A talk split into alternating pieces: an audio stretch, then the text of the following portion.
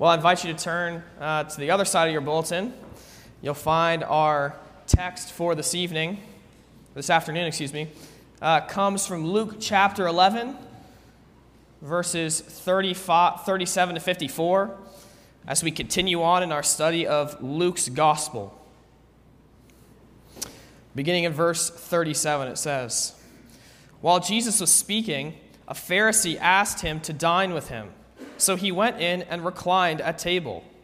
The Pharisee was astonished to see that he did not first wash before the dinner. And the Lord said to him, Now you Pharisees cleanse the outside of the cup and of the dish, but inside you are full of greed and wickedness. You fools! Did not he who made the outside make the inside also? But give as alms those things that are within, and behold, everything is clean for you. But woe to you, Pharisees, for you tithe mint and rue and every herb, and neglect justice and the law of God. These you ought to have done without neglecting the others. Woe to you, Pharisees, for you love the best seat in the synagogues and greetings in the marketplaces. Woe to you! For you are like unmarked graves, and people walk over them without knowing it. One of the lawyers answered him, Teacher, in saying these things, you insult us also. And he said, Woe to you, lawyers also, for you load people with burdens hard to bear, and you yourselves do not touch the burdens with one of your fingers. Woe to you, for you build the tombs of the prophets whom your fathers killed. So you are witnesses, and you consent to the deeds of your fathers for they killed them, and you build their tombs. Therefore, also the wisdom of God said, I will send them prophets and apostles, some of whom they will kill and persecute, so that the blood of all the prophets shed from the foundation of the world may be charged against this generation, from the blood of Abel to the blood of Zechariah, who perished between the altar and the sanctuary. Yes, I tell you, it will be required of this generation. Woe to you, lawyers, for you have taken away the key of knowledge. You did not enter yourselves, and you hindered those who were entering. As he went away from there, the scribes and the Pharisees began to press him hard and to provoke him to speak about many things, lying in wait for him to catch him in something he might say. Uh, well, our passage this afternoon uh, continues on in a, a series of discussions that Jesus has had, as Jesus has been giving it really a, a series of warnings and judgments uh, against unbelief. Uh, so we considered in the past those who said that Jesus uh, cast out demons by the power of Satan. Uh, we've seen in, in, previous weeks Jesus um, condemning those who do not believe in him, saying that he is like the, the sign of, of Jonah. And yet now we see this series of warnings and judgment come to a very particular and private moment uh, as Jesus interacts with some of the prominent leaders of the religion of Israel at this time. Uh, he begins to address privately and, per- and particularly these uh, religious leaders in Israel. And I think our passage uh, this afternoon has particular importance and particular interest for us uh, because these, these figures that Jesus here interacts with in the text are, are very prominent figures throughout all of the gospel accounts. Uh, particularly, we might think of the Pharisees. And so, as we've gone through Luke, and as you read through any of the gospel accounts, you see them continually coming up and interacting with Jesus. Uh, we know them as sort of the, the great enemies of the gospel and the great enemies of Christ uh, in the gospel accounts. And so it's important for us to consider what Jesus has to say to them here. Uh, we also know that the Pharisees have, uh, in a sense, become sort of the, the example of bad religious people. Uh, it's a great insult if someone calls you a Pharisee, it means you're sort of a, a bad religious person. Uh, and so it's important for us to understand what, what, what, do we mean by the Pharisees? What does it mean to be a Pharisee? Uh, what exactly is their problem? And I think it's important for us to consider this from this text because, uh, in a sense, there, there's, there are also differing opinions about what exactly the, the central problem of these Pharisees and other religious leaders were. In fact, I was just recently listening to a, a Reformed theologian give a, a, different kind of take than what's normally given on, on the central problem of the Pharisees. And so it's important for us to consider what the Lord Jesus here teaches us in our passage. And, and in our passage, we find here this afternoon uh, one of, if not the most clear statement of Jesus' case against the religious leaders at this time. What we, we find here Jesus addressing them and giving a clear statement of what he finds to be wrong with the religious leaders. Uh, and so, if we were to summarize the, the, the central concern of Jesus in this passage, uh, the central critique that Jesus here gives, I think we could say it in this way uh, that Jesus in our passage condemns and warns against hypocritical religion. Uh, he warns against hypocrisy, uh, mere formalism when it comes to religion.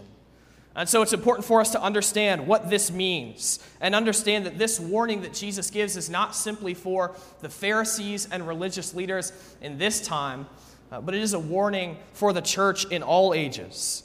That we would not see this kind of, of false, hypocritical, uh, formalistic religion creep up into our hearts and into our churches. And so this afternoon, as we consider this passage, I'd like to consider it with, by looking at two points. Uh, first, by considering hypocritical living, and secondly, by considering hypocritical teaching. So, first, hypocritical living, and secondly, hypocritical teaching.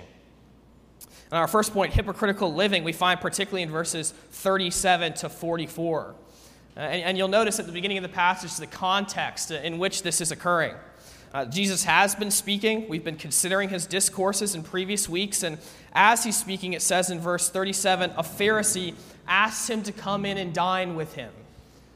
And certainly, we don't know the exact motive of this Pharisee, uh, whether it was good and he wanted to hear more of what Jesus had to say, uh, or whether it was bad and he was seeking to trick Jesus and to trap him. We, we know not the motive, but he does bring him in, and Jesus obliges and comes in to eat with him a meal.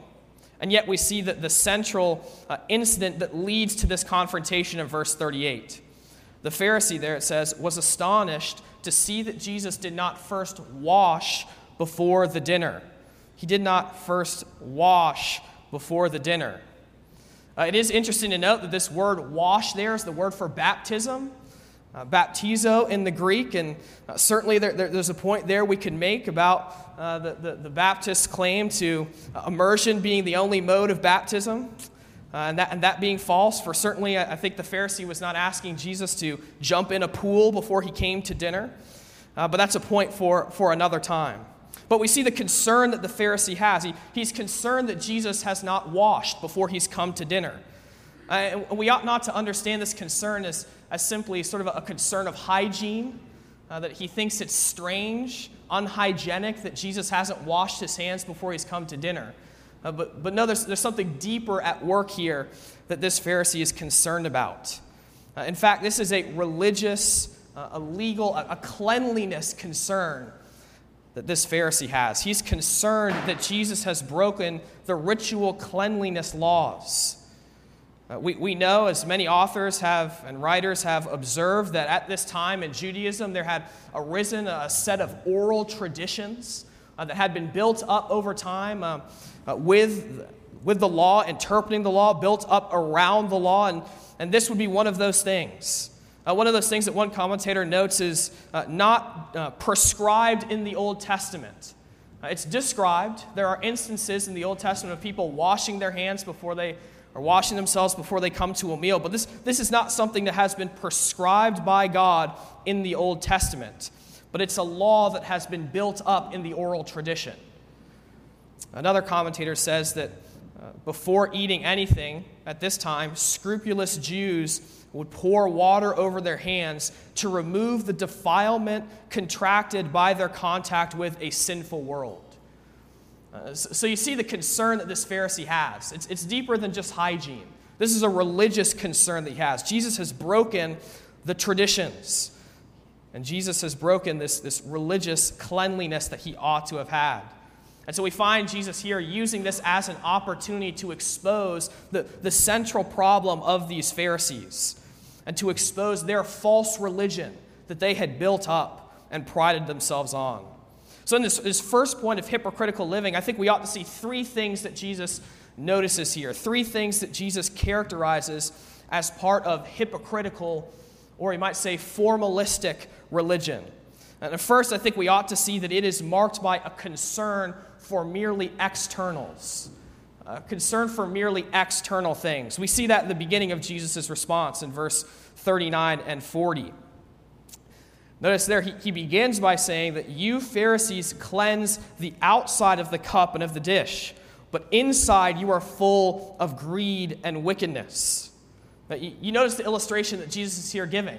All they are concerned about is cleaning the outside, as it were. Uh, they're concerned about looking religious on the outside about being physically clean, following the, the cleanliness laws that even they had built up. They, they were merely concerned about what they looked like on the outside. And yet, Jesus says, on the inside, they are not just a little bit dirty, but he says they are full of greed and wickedness. In a sense, it's, it's overflowing within them. The clean dish on the outside, once you look a little bit closer, Jesus says, is marked by rampant filthiness rampant sinfulness. I think in this way, these Pharisees at this time are, joining in the sins that have so often marked God's rebellious people throughout redemptive history. Uh, this is so often um, God's critique against his people. Uh, they, they sought to do technically what was right on the outside, and yet internally they were rebelling against God. Uh, we could notice uh, several different passages in which this is the case. Uh, Isaiah 29, verse 13, uh, Jesus quotes this in the Gospel of Matthew, but in Isaiah 29, 13, God there speaks of his people and says that this people draw near to me with their mouth and honor me with their lips, while their hearts are far from me. And so we find that there, even in the Old Testament, the people of God, while they said the right things with their lips, while they looked good on the outside, their hearts were far from God. And in fact, the, the heart religion, true, sincere following after God, is what has been the substance of, of biblical religion from, from Genesis to Revelation. We see this in the Old Testament. Uh, even as, as David speaks in Psalm 51 of his confession of sins, he says there that God does not delight in sacrifice, or I would give it. Uh, you will not be pleased with a burnt offering. But he says the sacrifices of God are a broken spirit, a broken and contrite heart, O God, you will not despise. And so you see, the Pharisees are joining in this age old sin a, concern to merely look righteous than to actually be righteous, a concern to look like they were following God instead of actually following God. And notice uh, the, the, the grounds that Jesus gives for all of this in verse 40. He says in verse 40, You fools, did not he who made the outside make the inside also? The point there Jesus makes is that God is not simply concerned with our externals. Uh, he was never simply concerned with externals. Uh, the, the ritual purity laws that God gave in the Old Testament were never simply about being pure or clean externally, but they always pointed to an internal purity, an internal cleanliness by trusting in God, confessing our sins, and believing in the Messiah to come. You see, Jesus says God has made both body and soul, and so he is concerned with both body and soul. He's concerned with the inside man of each and every one of us. He is concerned with our internal cleanliness, Jesus says. And so, even here, he, he's giving to them and to us a call to true and sincere religion. In verse 41, he says, Give us alms, give us mercy, those things that are within. Not, not simply the externals, as the Pharisees were doing, but he says, Give from the things that are within. True religion, heartfelt, sincere following after God is what Jesus is here calling for. So we see the first characteristic of hypocritical living uh, is, is a heart that is far from God. And yet, secondly, we also see in verse 42 that Jesus speaks of them misconstruing God's word. They misconstrue God's word. In verse 42, it says that they, they tithe mint and rue and every herb, and yet they neglect justice and the law of God. So you see, they, they were focused on the small things. They were concerned uh, very deeply about the tithing, and yet they failed um, to consider and to take seriously the substance of all of the law that God had given. Uh, the, the, the real substance of biblical covenant religion with God, they had failed to understand. And this was true even in the, the, the giving of the law at Sinai that God had given to the people of God in the Old Testament. Now, we know this because Jesus summarizes the, the, the central concern, the, the centrality of the law in Matthew chapter 22, verses 37 and 40. Uh, you, will remember these words. We confess them, and every evening as we read God's law before we confess our sins, where there Jesus says that it is the love of God and the love of neighbor that is the, the central concern of the law. That, that's the, the center of biblical religion. In fact, he says, on these two things, all the law and the prophets depend.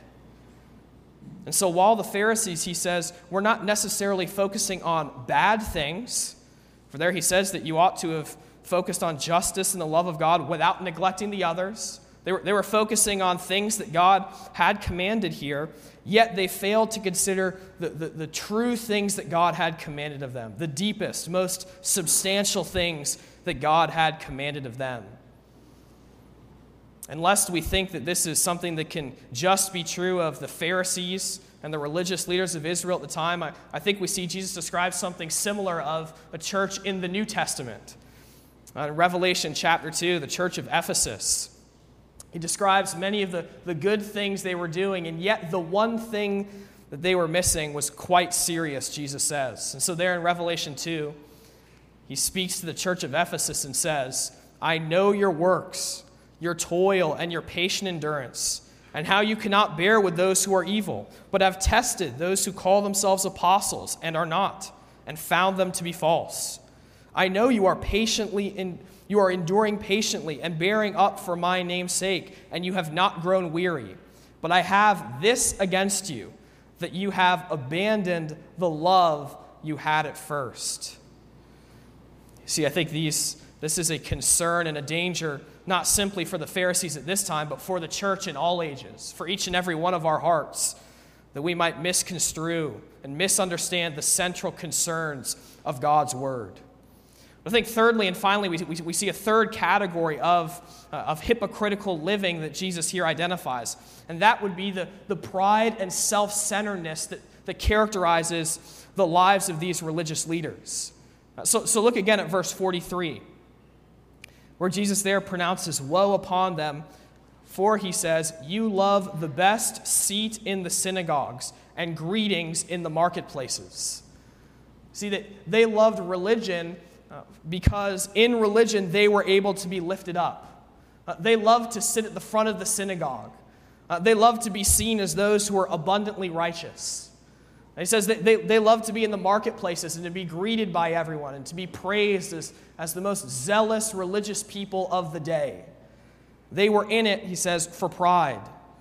They wanted their names to be glorified. And I think we ought to see how this third concern is, is really foundational for the other two.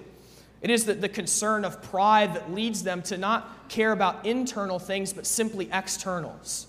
Uh, to simply look good to others, to look religious and righteous to others. It, it is a pride that leads them to not care about the, the weighty matters of the law, but to focus on the smaller things, to neglect the weighty matters, so that they can be righteous in their own eyes. See, I think this is the, the foundational problem with the Pharisees their pride and their self centeredness. And it is the foundational problem with all hypocritical religion. All formalistic religion is, is at its center prideful and at its center self centered. And so at the end of Jesus' concerns here in verse 44, we see the result of this kind of religion. The result of this kind of formalistic, hypocritical religion, he says, is that you are like unmarked graves, and people walk over them without knowing it. It's important for us to understand what, what exactly Jesus means here.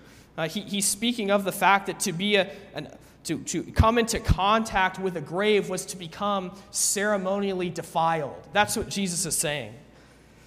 Uh, one, one commentator, Leon Morris, describes it in this way.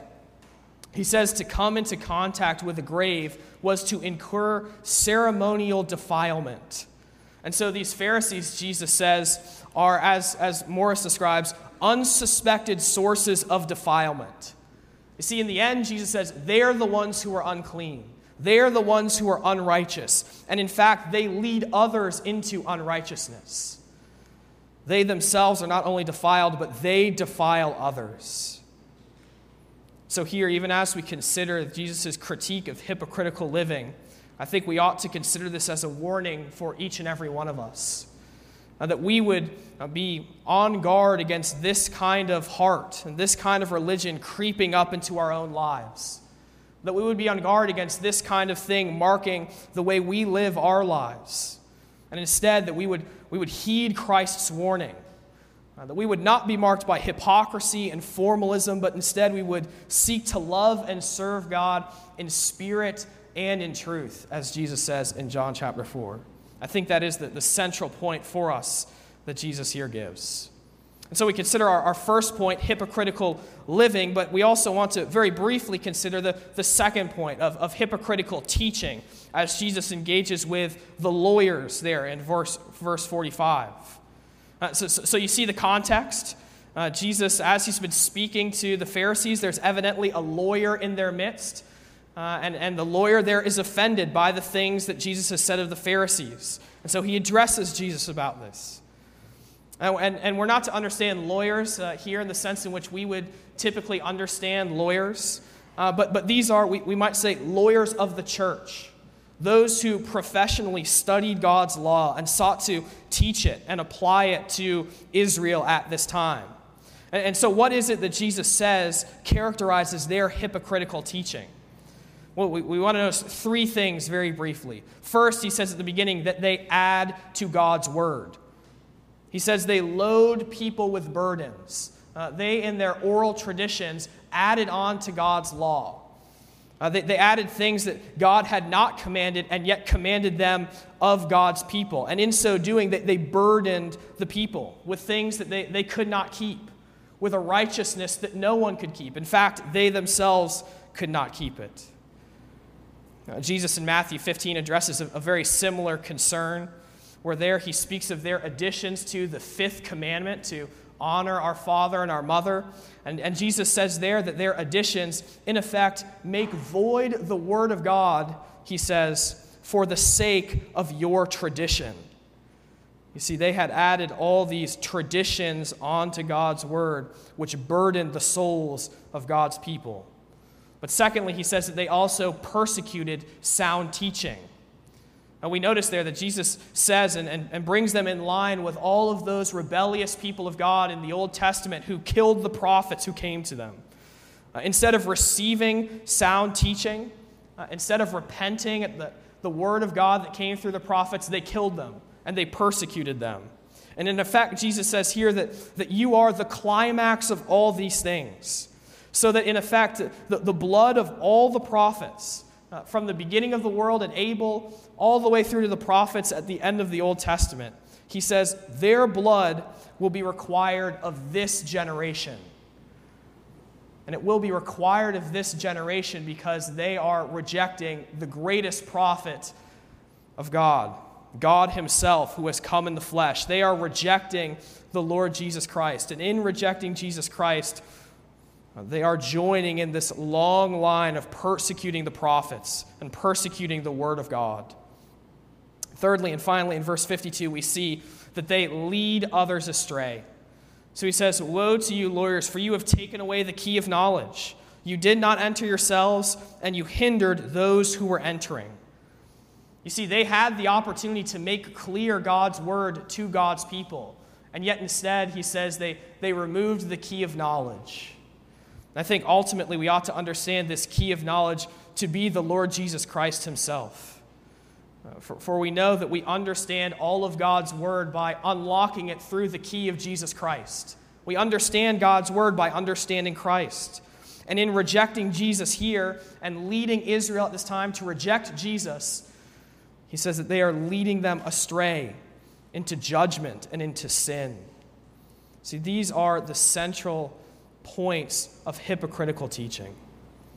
And again, I think that this is not simply a problem for the Pharisees and the leaders of Israel in their day, but, but it is still an, ever present problem for the church in all ages.